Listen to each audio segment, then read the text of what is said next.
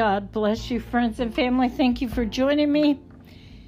This is, if you're new to this channel, this is Gail Manizak with City Changers Illinois and the Power and Presence Ministry. So we're in Ephesians chapter 5 today, and Paul is talking about living in a way that pleases God.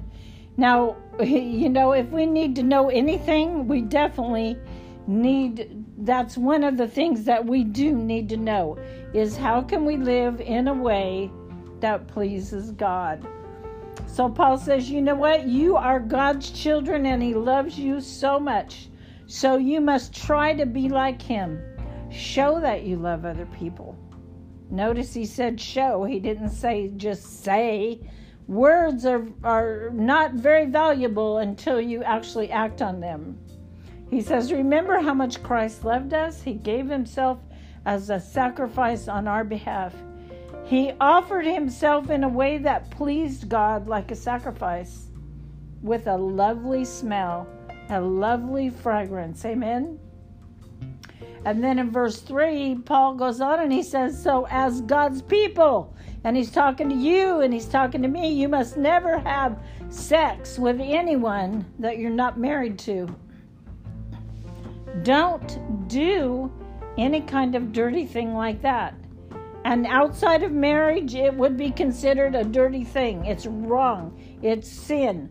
Do not want many things for yourself. Paul says just to make you happy. You know, that's one of those things that we want just for ourselves. Go have sex with somebody. That'll make you happy. But it's not God's will. So that's not how God's people should live. Don't speak in a way which Paul says which uses bad language or bad words because you you that reflects upon your walk with God. Don't talk about silly things he said like fools do. It's not right for God's people to talk like that. Instead, what you should speak in a way which shows that you are thankful to God not in a way that is basically detrimental to the your kingdom walk with God. You're walking in the light with Jesus. And and then say you would be using cuss words or swear words or something like that. No, that's not going to be the right way to walk. And Paul goes on to say, you can be sure about this if anyone has sex in a wrong way, that person does not belong to God's people. You know, he goes on, he says, nobody who does any kind of thing like that belongs to God's people. People who want many things just want to please themselves are like people who worship an idol. Amen? Sex. You can very easily be worshiping an idol he goes on and he says they also do not belong to God's people. So nobody like that belongs to the kingdom where Christ and God rule. Let me tell you, if you're out there having sex with anybody and everybody or someone you're not married to, you are in the wrong. You are sinning. You are not right with God. And if somebody told you you are, they lied to you. Read the word, it tells you exactly. Paul, uh, Paul goes on and he says, They will not receive the good things that God has prepared for his people. Who's he talking about? They who do not obey the word of God. They who go off and have sex with anybody and their brother. Amen. And we got it going on all the time today. And this even refers to any type of sex. You know what? We got people today with our digital things and all that that have phone sex. You know what? You're not in right standing with God, let me tell you right now. You need to read the word if you don't believe me. Find out for yourself. Pray. Ask God, He'll show you. And then in verse 6, he says, Don't let anyone have a chance to deceive you with a false message about those kinds of things. Talking about sexual things. So, you know what? People will tell you it's okay, you can do this, it's okay, you can do that, but you better find out for yourself. When eternity is at stake, when your right standing with God is at stake, I would be wanting to know for myself what the truth was. So, God, you know, God is certainly going to punish people who uh, do not obey Him. So, keep away from those kinds of people, Paul says. Keep away. Don't hang out with those people who are going to do drugs all day long, who are going to sit around and smoke marijuana all day long, who are going to have sex all day long. I can name a whole bunch who are going to look at porn all day long. No. No, those are not the kind of people that you want to hang out with, Paul says. So keep away from them. And once your minds, he says, at one time your minds were completely in the dark, but now you know what? You belong to the Lord. So your mind has been enlightened. Your conscience within you tells you what's right and wrong, and you actually feel the convicting power of Christ when you do things that are wrong. You may not want to acknowledge it, some of you, but you do. Then he says, as a right, you uh, or as a result, you have become full of light because you have Christ in you. So now you must live as people who belong to the light. And the light helps you to live in a way that is good, a way that is right, a way that is true. Jesus helps you. You should learn more and more to do the things that please the Lord.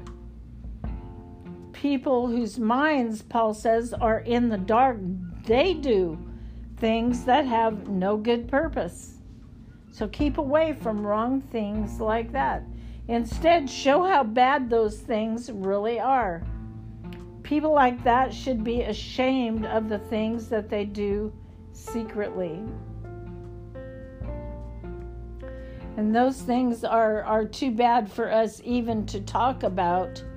But when God's light shines on something, you know what? People can see clearly the true nature of it.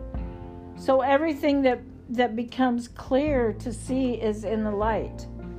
And that is exactly why the, the Bible says, Paul says, that's exactly why the Bible says, Wake up, you people who are asleep. Rise up from among the dead people. Then Christ will shine his light on you. So you've got to be very careful how you live, like people who are wise. Don't be don't live like fools, he said. Many bad things are happening in these days. So, whenever you have a chance to do something good, Paul says, do as much as you can. Don't be lazy. Amen. Do as much as you can. Don't live like fools, he said, but instead understand what the Lord wants you to do. Don't drink too much wine so that you become a drunk that will destroy your life. Verse 18. Ephesians 5, verse 18. There's so much controversy, controversy over that.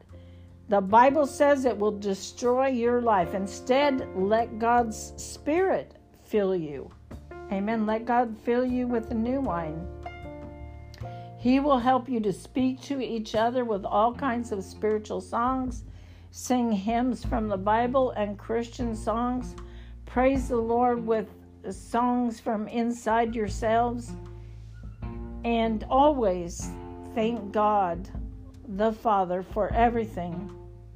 By and in the name of our Lord Jesus Christ. And then Paul goes into a time of talking about husbands and wives. And um, I will go ahead and go there. Verse 21 Serve one another to show that you respect Christ as your master. And then he says, Wives, obey your own husbands as you obey the Lord. So you honor your husbands by obeying your husbands and, you know, being in agreement with them. And I'm not talking about being a slave to your husband by any means. I don't believe the Bible is either. A, hu- a husband has authority over his wife in the same way that Christ has authority over the church. So there is an order, if you've noticed throughout the Bible, in the church, there's an order that God has set forth for the marriage. And um, the church, here Paul says, is like Christ's body. As its head, he saves her. Amen. As it as well as it is with wives. So, as the church serves Christ as its master, so wives should serve their husband in every husbands in everything. Husbands love your wives as Christ loved the church. Paul says he even agreed to die on its behalf. He did that to make us completely clean as the people of God. So it was like he washed us with water as he brought God's message to us.